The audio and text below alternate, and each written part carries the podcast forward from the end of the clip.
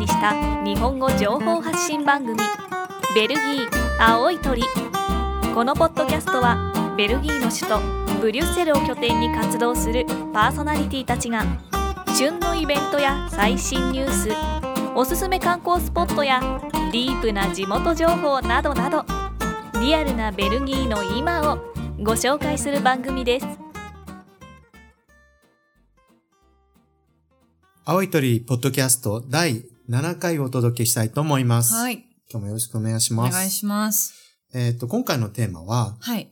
ベルギーで非常にはい。重要な食べ物、チはいョコ。レートについてお話ししたいと思います。2月14日だからですか？まあ、そうですね。なるほど、はいチョコレート美味しいですもんね。美味い。しいですね。はい。えーで、ちょっといきなり質問なんですけども、は。えー、ゆめこさんのはい。バレンタインの思い出について皆さん聞きたいと思ってるので、持ってないと思います。持ってますよ。大丈夫です。大丈夫ですか？はい。特に対して甘い思い出そんなにないないですかね。ですね。なんか、小学校の時とかはね、うん。やっぱ周りのね、人が、みんな女の子でキャーキャー言いながら手作りするなんだうんだであげたことありましたけど、ええ、それぐらい？そうですか。あんまりこう大きくなってから、料理もそんな得意じゃなかったので、日本にまだ住んでた時とか、はいなんかその当時の彼氏にあげて、おいみたいな。おいっていうかな、あうーんみたいな、ふーんみたいな。まあ手手作りだからね、みたいな感じで終わっちゃったのであー、それは痛いですあんまり楽しい思い出ないし、今ね、こっちに住んでて、実はあんまり、あんまりバレンタインってやらないですよね、ベルギー。そうなんですよね。てか、他の国であんまり聞かないような感じ、うん勝手なイメージがあるんですよ。はい。で、なんか日本では女の子が男の子に愛の告白告白をする日だっていう風に、なんかなかなんってます伝よね。統になってますけども、はい。実際のところベルギーでは、なんかあんまり聞かないですもんね。聞かないでうす。ん。あと、本命チョコとか義理チョコとか、そんなものは、ない。解放されて楽ですもん。しないですね。とんでも楽です。なんかプレッシャーなくて。むしろ男性の方が女性にはい、こう、花を送ったりですとか、お、それも経験してないぞ。え？ありますよね。へえ。ない、ないですか？私の経験からはないですね。うん。うん。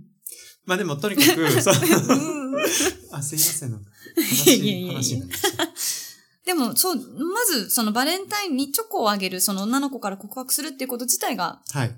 ないような気がしないま。ですすね。あまりないと思います。はで、多分バレンタインよりもチョコレートがたくさん売れるっていうのは、はい。イースターの時だと思うんですよね。そっか、そうですよね。うんイースターチョコ。イースターチョコ卵型のチョコだったり、うそうさぎの形してたりとかはい。してますね。だからイースターの時に本当にいろんな形の卵とか、はい。いろんな色の卵が出てきて、なんか職場でも結構そういう、あの、たま、小さな卵型のチョコレートをこう配って回ったりとか、あ、私もなんか別に大してイースターやらないのに買っちゃいますもん、あのチョコレートの。可愛いですもんね。あの、スーパーのね、とこで売ってるその、綺麗な銀紙、いろんな色の銀紙っていうか、で包まれたはい。卵とかを家に置いとくとすぐになくなるみたいうんな。ありますね。。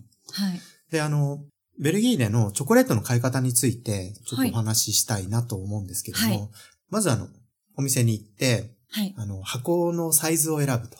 おーあ、そのショコラティエというか、ちゃんとチョコレートだけ専門店に行った時の買い方ってことですね。そうです、そうです、そうでです。まあ、普通のスーパーだったらね、別に。そうですよね。パッケージかよ、はいあれ選べばいいんですけど、はいあの、チョコレート専門店に行った時に、まあ、何人分っていうか、何グラムみたいなので。あグラムですけどね、まあ、ありますよね。はいちっちゃいのから。小さな箱と、はい。中くらいの箱と、大きな箱があって、まず箱のサイズを選んで、はい。で、これにこう、好きなものを詰めるというのが楽しいですよね。そうですね。あの、元からパッケージになって、こう、何グラムのこれぐらいの箱で適当に詰まってますよっていうのもうん。置いてたりはしますよね。そうその、自分で選ぶ時間がなかったりとか。うん。ずっとなんかこう、多分、ショコラティエというかお店の人が適当に詰めて、こう、はい。おすすめだぜっていうのを置いてくれてるのもありますよね。そうですね。はい。あの、ベルギーに旅行に来た日本人が、その、自分の好きなのを、これが欲しい、あれが欲しいって、はい。皆さん選んでるんですかね？ちょっと難しいような、ほら、あの、なんて書いてある言葉とかうん、も。言葉の問題があるんで、ちょっと難しいのかなそうなってる時は私やっぱこう自分もそうなんですけど、その時間がなかったり、迷っちゃったりする時はやっぱりこうもうすでに詰まっているもので、こう見本とかで中が見れるものがあるじゃないですか。ありますね。あとは本当にその、なんだろう、同じ見た目を揃えてこう同じ種類だけを集めているものとかもあるので、うんそういうものをと手に取って買っても、まあ中身はもう全然美味しいものなので、そうですね。はい。それもおすすめかななんて思っちゃう。うん。まあでもなんか、あの、ちょっと勇気を振り絞って、あの、これが欲しいなっていうようなはい。ものを見ながら、はい。こう、店員さんと楽しく会話しながら、はい。こう、箱に詰めてもらうっていうのが、なんか、素敵ですよね。うん、素敵だなと思うんですよね。トライはしたことないですけど、いつかはい。やってみたいなとは思ってます。あれじゃないですかね。多分、あの、どうしても自分が食べたいものを、これとこれって言って、あとはお任せとか、そういうのだと簡単じゃないですか？そういうのもできできるんじゃるんですかね。ないですかね。ちょっとじゃあ今度あの編集長やってきていただいて、お土産でみんなで食べればいいですね。あ、あ、うおそそうですか。そう、そうきましたか。はい。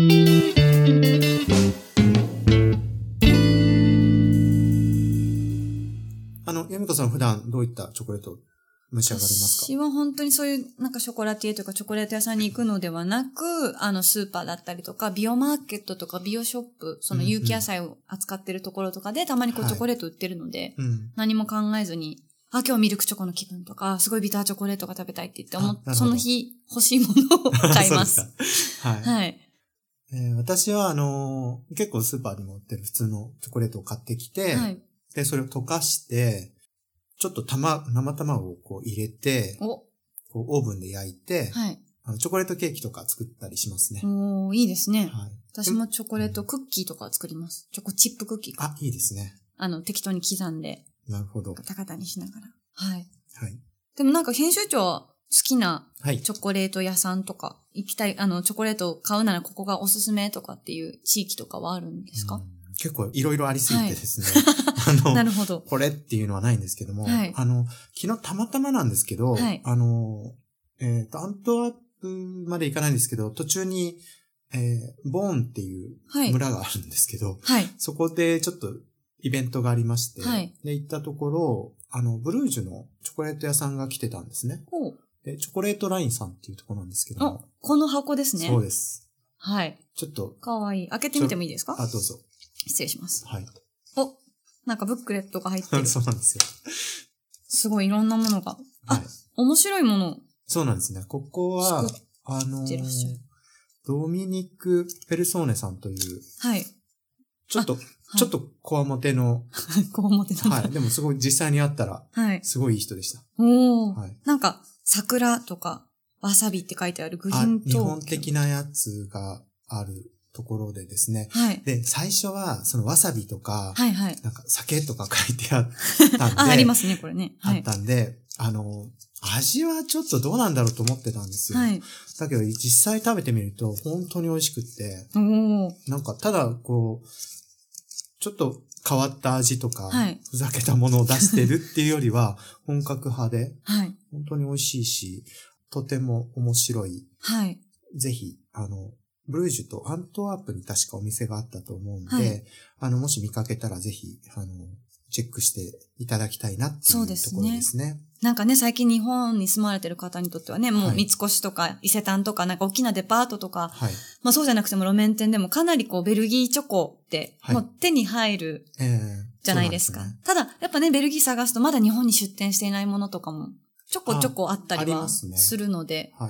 いや、でもね、これは日本に出てないよって、はい。僕は友達とかに言って、でも実際ちゃんと出てたりするんで。でもなんかイベントとかできっと皆さん行ったりとか、あ、そうですね。この時期はもう全部言ってんじゃないですかね。だってね、すごいうわうわ儲けられるぐらいのこと言ってますもんね、チョコショコラティエの方が。日本はやっぱチョコレート買ってくれるはい。この時期にって。ちな、ちなみはい。にそのチョコレートラインさんは、えー三越で入手可能だということなので、まあちょっと詳しい話は、あの、三越っていうだけしか な、何店とかまでは聞いてないんですけども、はい。手に入るという。ということなので、あの、非常に面白い、はい。クリエーションされてる方なんで、ぜひチェックしてみてください。はい。えー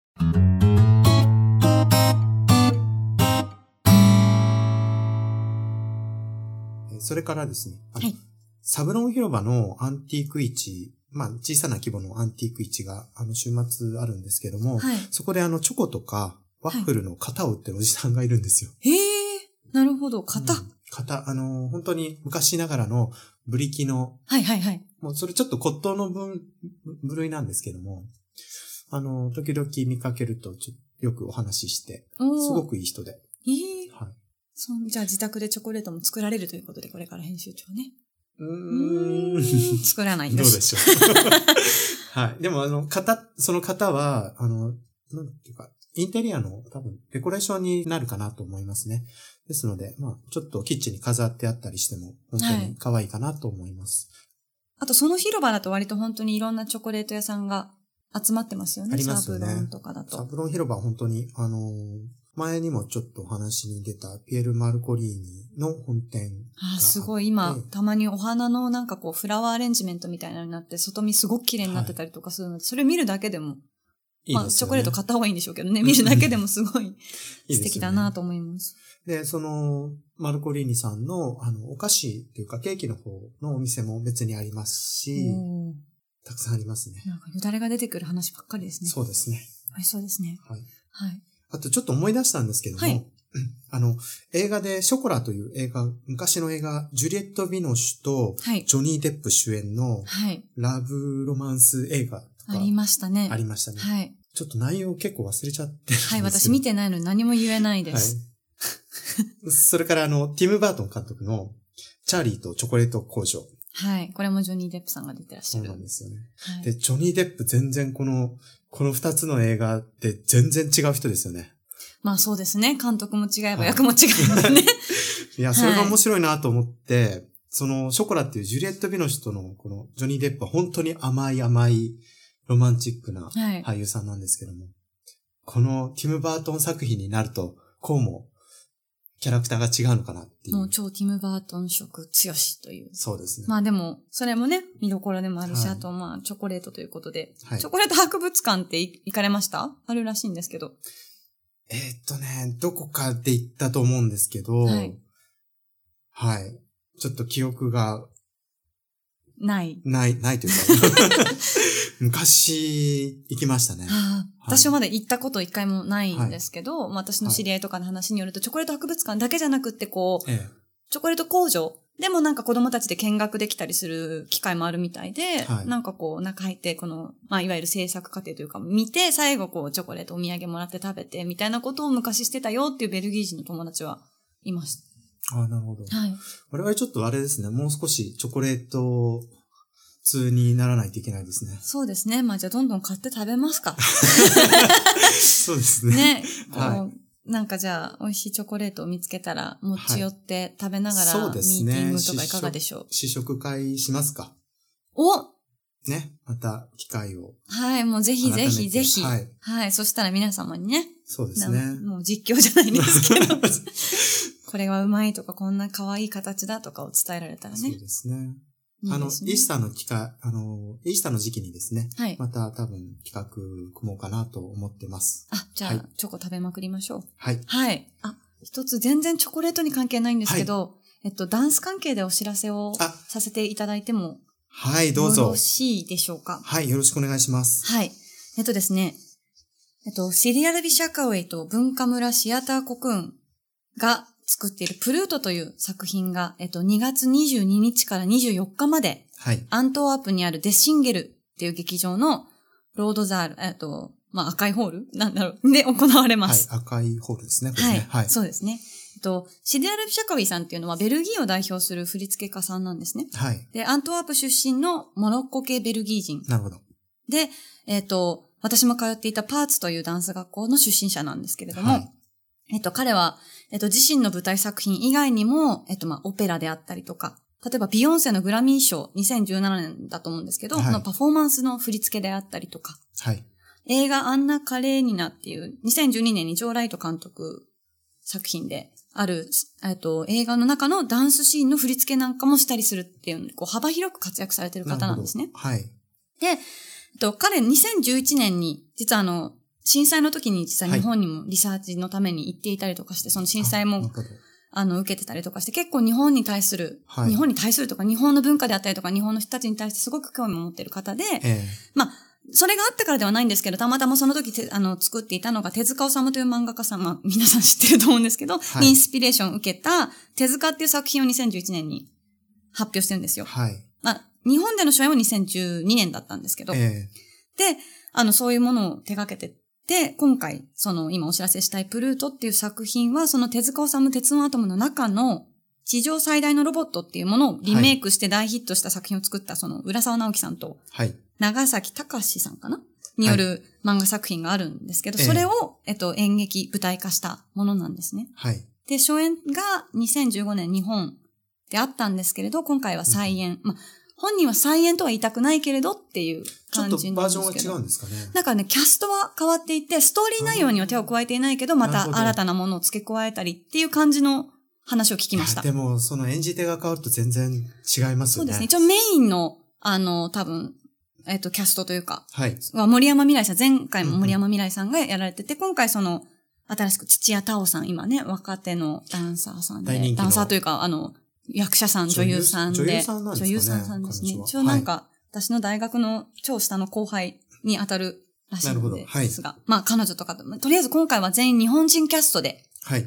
日本語で、あの、オランダ語、フランス語字幕がついた状態で日本語ではい。上演されるものなんですね。これ結構面白いんじゃないですか？そのベルギーの振付家で、はい。で、キャストはみんな全全員日本人で、はいそうなんで、です。字幕がついてベルギーで、はい。アントワープで公演するってことですよねはい。一応演劇作品なんですけど、ダンスあり、多分歌もあり、はい。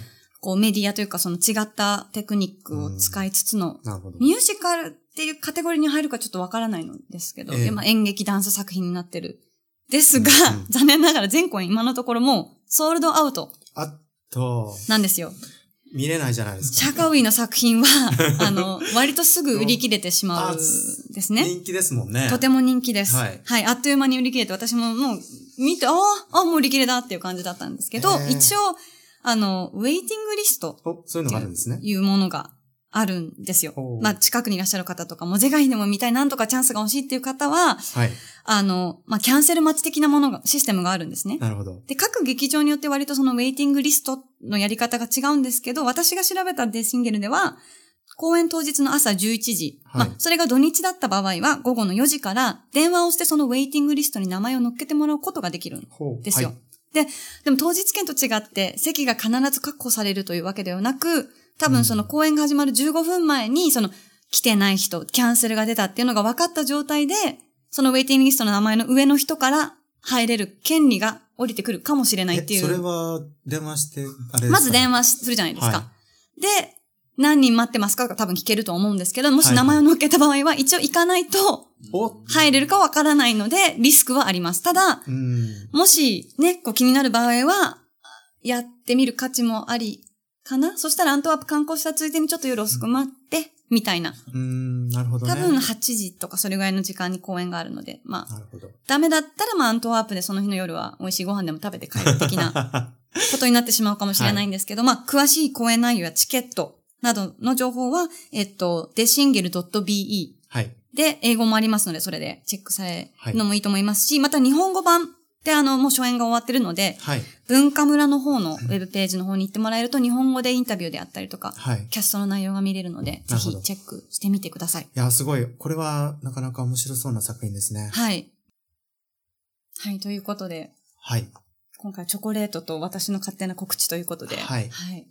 いや、でも、面白そうな劇ですし、はい。ぜひね、あの、ベルギーに来たら、こういう舞台を見ていただきたいなっていうのは思いますよね。そうですね。私もやっぱりこうダンスとかの方にね、うん働いてる分はい気になることが多いので、何かこうちょこちょこおすすめのものがあれば、この時期に合うものがあれば、紹介させていただければなとは思います。そうですね。またぜひ、あの、他の作品もね、紹介していきましょう。はい、お願いします。はい。今日も、あの、劇いただきまして、ありがとうございましたありがとう。ございます。